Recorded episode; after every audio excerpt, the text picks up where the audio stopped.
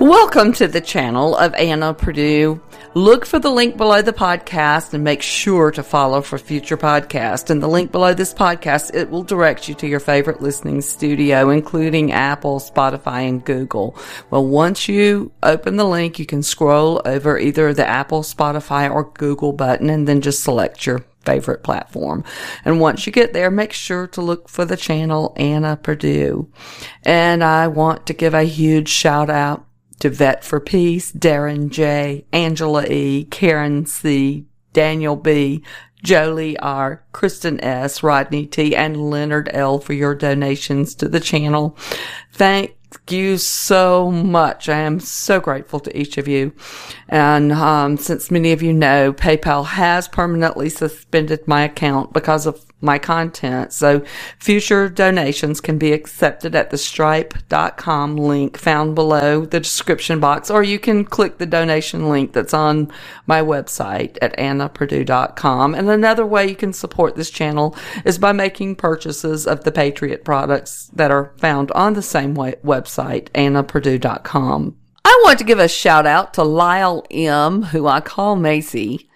And I want to give you a thank you for all that you do and your amazing research and your posts that help teach us all so much.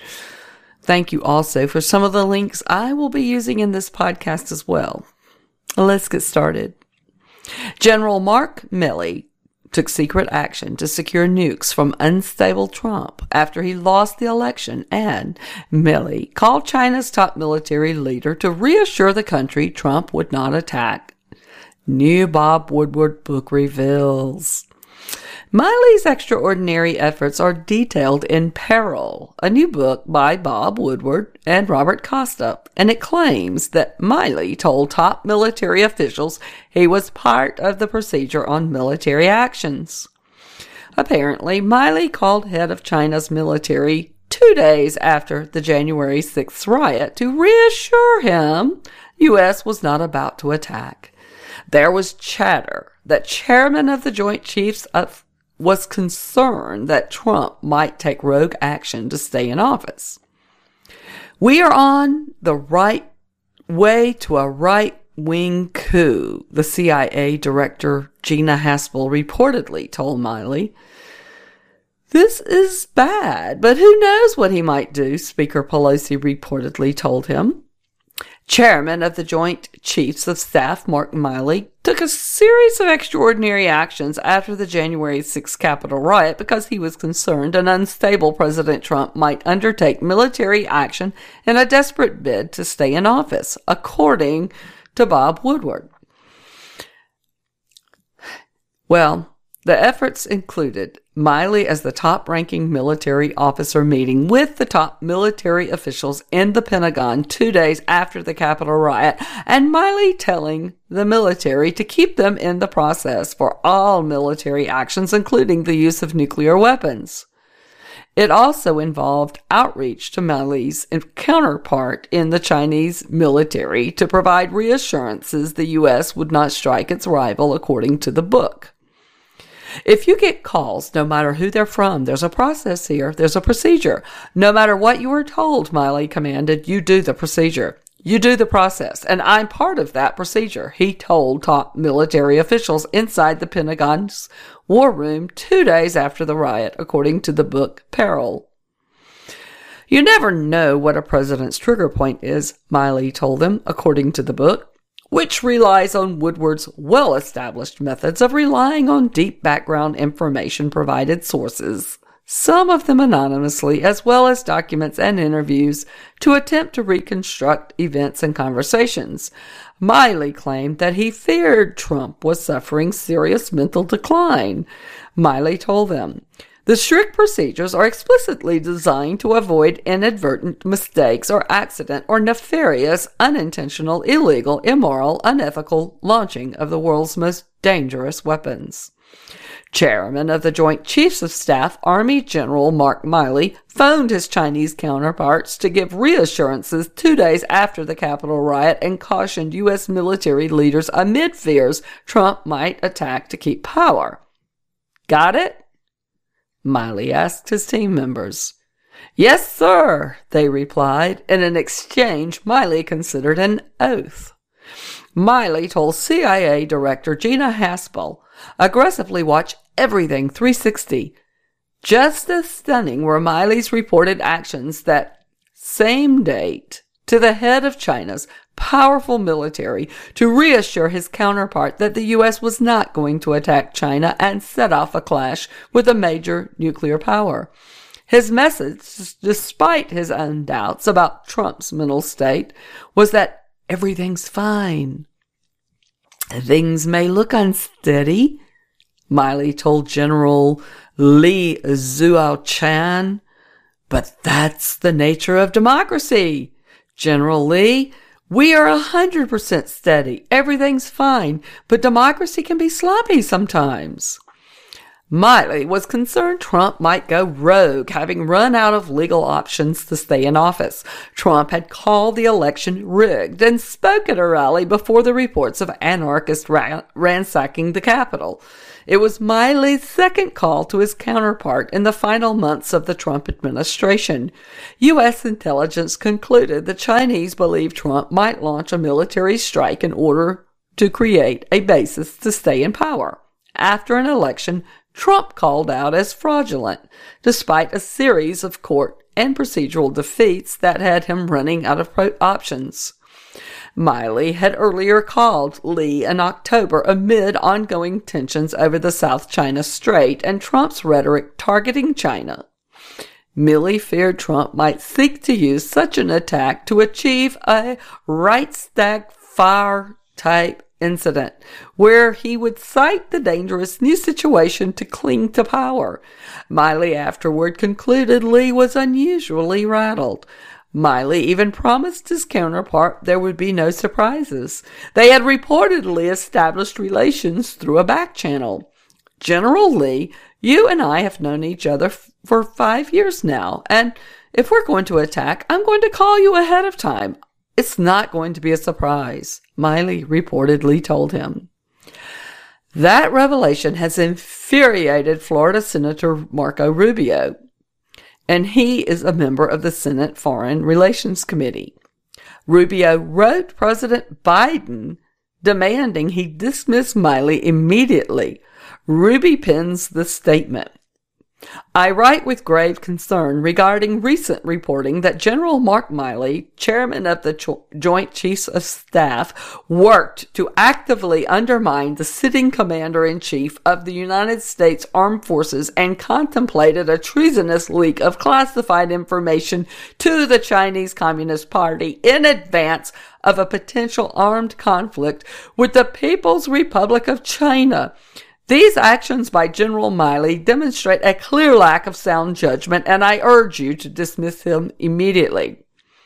Rubio added, General Milley has attempted to rationalize his reckless behavior by arguing that what he perceived as the military's judgment as more stable than its civilian commander. It is a dangerous precedent that could be asserted at any point in the future by General Milley or others. It threatens to tear apart our nation's long-standing principle of civilian control of the military.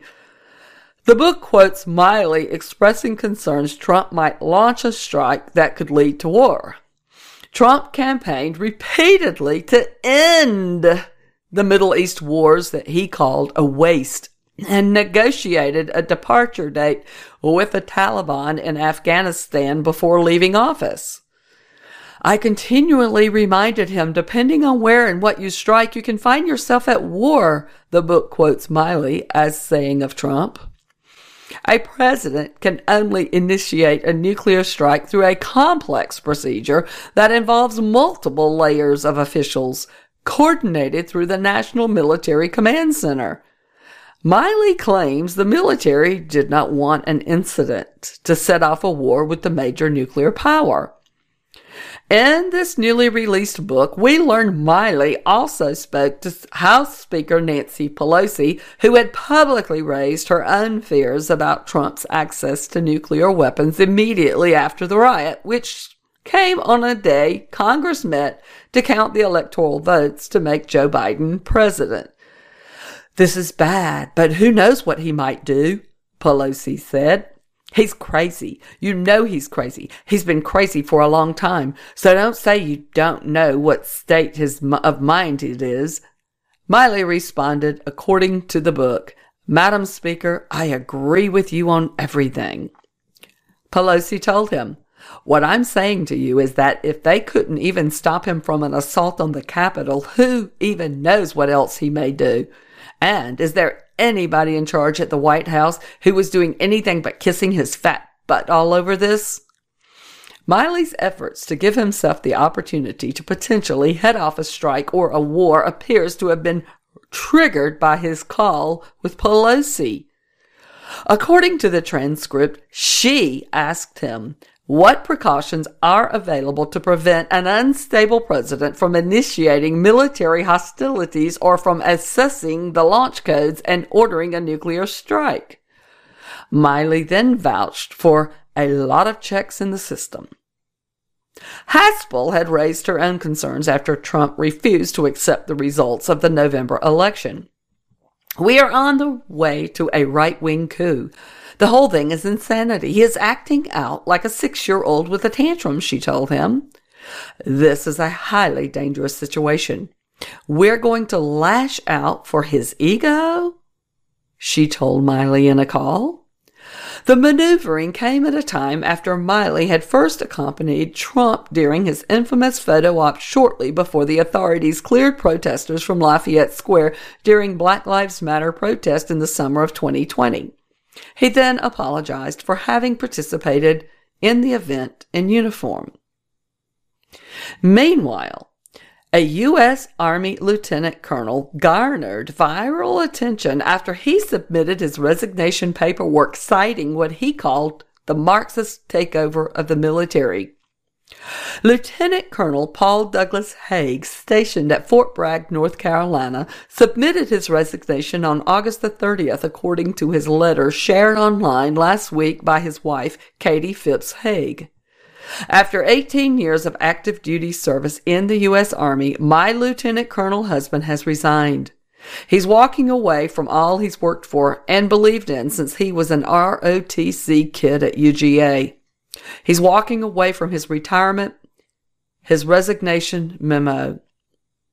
First and foremost, I am incapable of subjecting myself to the unlawful, unethical, immoral, and tyrannical order to sit still and allow a serum to be injected into my flesh against my will and better judgment.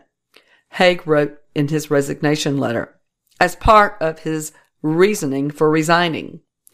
It is impossible for this so-called unmentionable to have been studied adequately to determine the long-term effects Hague's resignation letter goes on to describe a complete lack of confidence in the presidential administration and secretaries directing the military and what I view as an ideologically Marxist takeover of the military and the United States government at their upper echelons.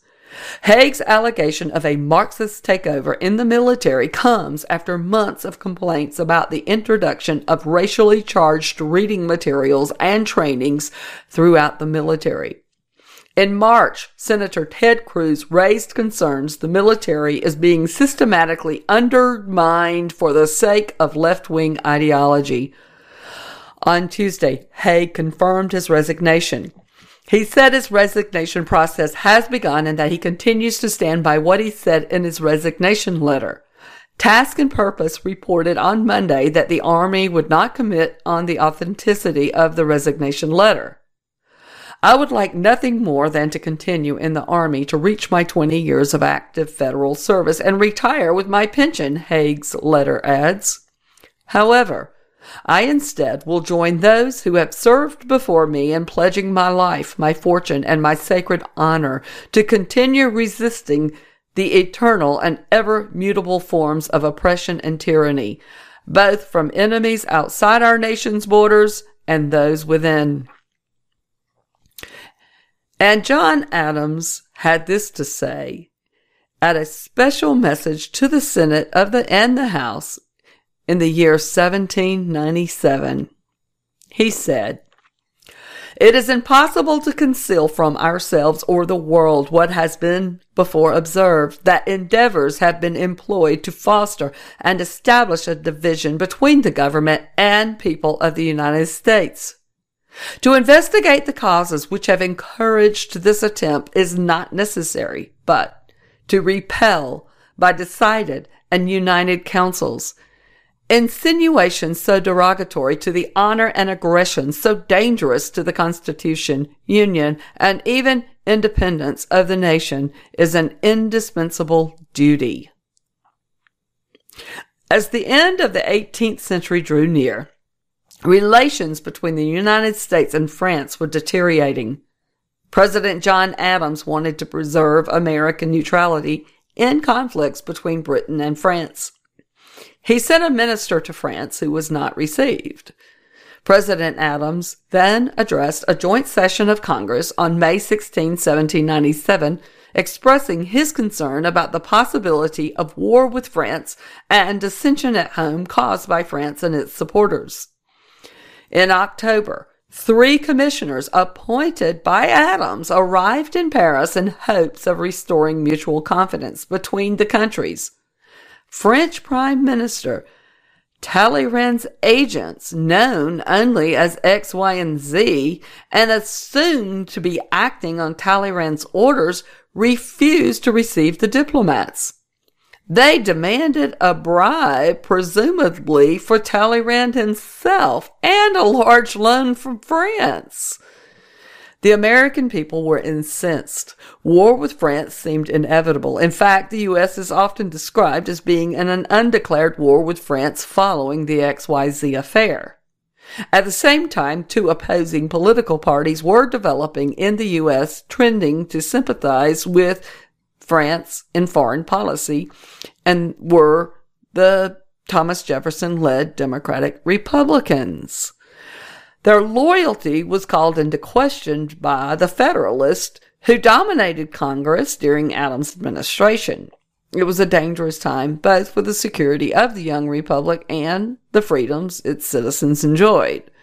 The Federalists clashed frequently with Democratic Republicans who disagreed sharply with what they regarded as a philosophy of huge public debt, a standing army, high taxes, and government subsidized monopolies. Could the Federalists, the party in control, wield the power necessary to protect America against those who opposed it without wielding that power against those who opposed them? The Sedition Act touched off a lively debate about the right of free speech. It also presented an early test case to the citizens and government of the United States. In times of war or imminent danger, how do you balance the need for security with the rights of individuals? How can partisan politics affect the process of shaping security policies? It's interesting to note in a July 2020 congressional testimony General Mark Milley had this to say about what he thought should have taken place with the soldiers of the Confederate Army after the War of the States had ended. Here's what he said The Confederacy, the American Civil War, was fought, and it was an act of rebellion, he said. It was an act of treason at the time against the Union, against the Stars and Stripes, against the U.S. Constitution. Those officers turned their back on their oath. Ooh, my, oh, my, oh, my. Now, isn't that the pot calling the kettle black? Anthony Soprano wrote this response on the Free Republic blog site. Milley promotes CRT, critical race theory is sedition, period. It posits our constitutional republic government is systematically racist that must be overcome. Overcome is weasel for overthrow. It is nothing short of an intent to overthrow our government. Milley is a seditious dirtbag. Marty on the Trapperman blog wrote, If Milley conspired with the Chinese, then it is not beyond imagination that the U.S. military could stand down while foreign troops come in and operate here for the liberals. It is really bad, and you folks should think about this and the possibilities. P all the way responded with this. Outrageous criminal insubordination by General Milley against the Commander in Chief and the American people is punishable by a brief court martial and summary execution at dawn. No excuse for his actions, no explanation, no acceptance. Then P. All the Way added this most important declaration. For five decades, Americans became lazy and allowed the corrupt federal government in the District of Criminals to accrete more and more power. A quick read of the U.S. Constitution reveals that America is first and foremost a federation of independent states. If they want to, the states can and should rebuff a great deal of the federal overreach we're seeing. And it can easily go to the point of federal agents not being allowed to operate in states or they will be arrested, detained, charged. It just takes governors with guts to implement. It can go so far as individual county sheriffs deputizing a couple of thousand local citizens to confront illegal aliens or an invading force, or to take rogue federal agents into custody. Freedom and independence can confront the authoritarianism flowing out of DC right now. It just takes old fashioned American guts. Yep, that's true. Most likely, in years past, we would be expecting to see General Milley being removed from office in handcuffs. I find it interesting that it is Milley's very ilk who wrote this book and who is exposing his traitorous behavior. I don't believe for a second they have intentions of bringing him down. As of late, I've come to the conclusion these freaks of nature are telling us they can do whatever they want, and there's not a thing any one of us can do about it. I think this Bob Woodward and Robert Costa, with their book Peril, are actually flaunting this fact that our nation has been reduced to burning embers in our faces. It wouldn't shock me at all to know that General Milley may have even helped them write this book.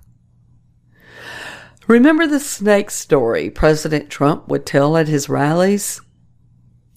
Folks, we have all been snake bit. I expect to see General Mark Milley receive a promotion any day now. Sort of like Gavin Newsom when he won his manipulated election after the much needed recall. I bet he gives himself another raise this year.